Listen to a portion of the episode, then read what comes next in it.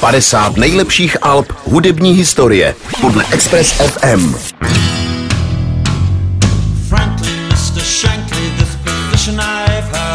Než se pustíme už 17. příčku mezi 50 nejlepšími alby hudební historie podle Express FM, tak do roku vzniku disky, dnes do 86.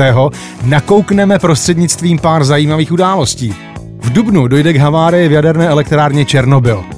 V srpnu vstupuje do českých kin komedie Jiřího Mencla Vesničku má středisková.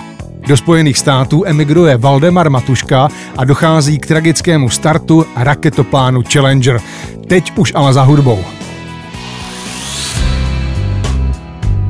Dneska se podíváme na desku The Queen is Dead. Jejíž přebal musel neskutečně přitahovat hlavně tu půvabnější polovičku fanoušků The Smiths. Kdo by odolal Elenu Delonovi, že?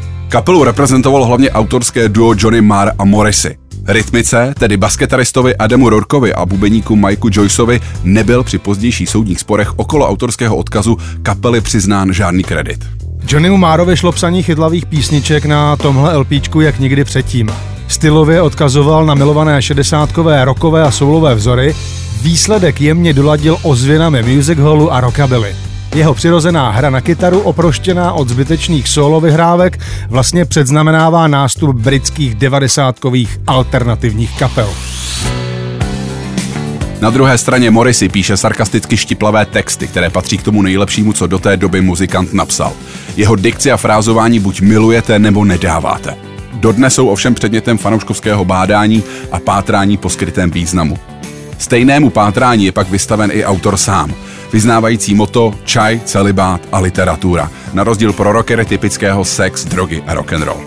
I po tolika letech od vydání si deska The Queen is Dead udržuje aureolu jedné z nejpovedenějších indie rockových albových kolekcí všech dob.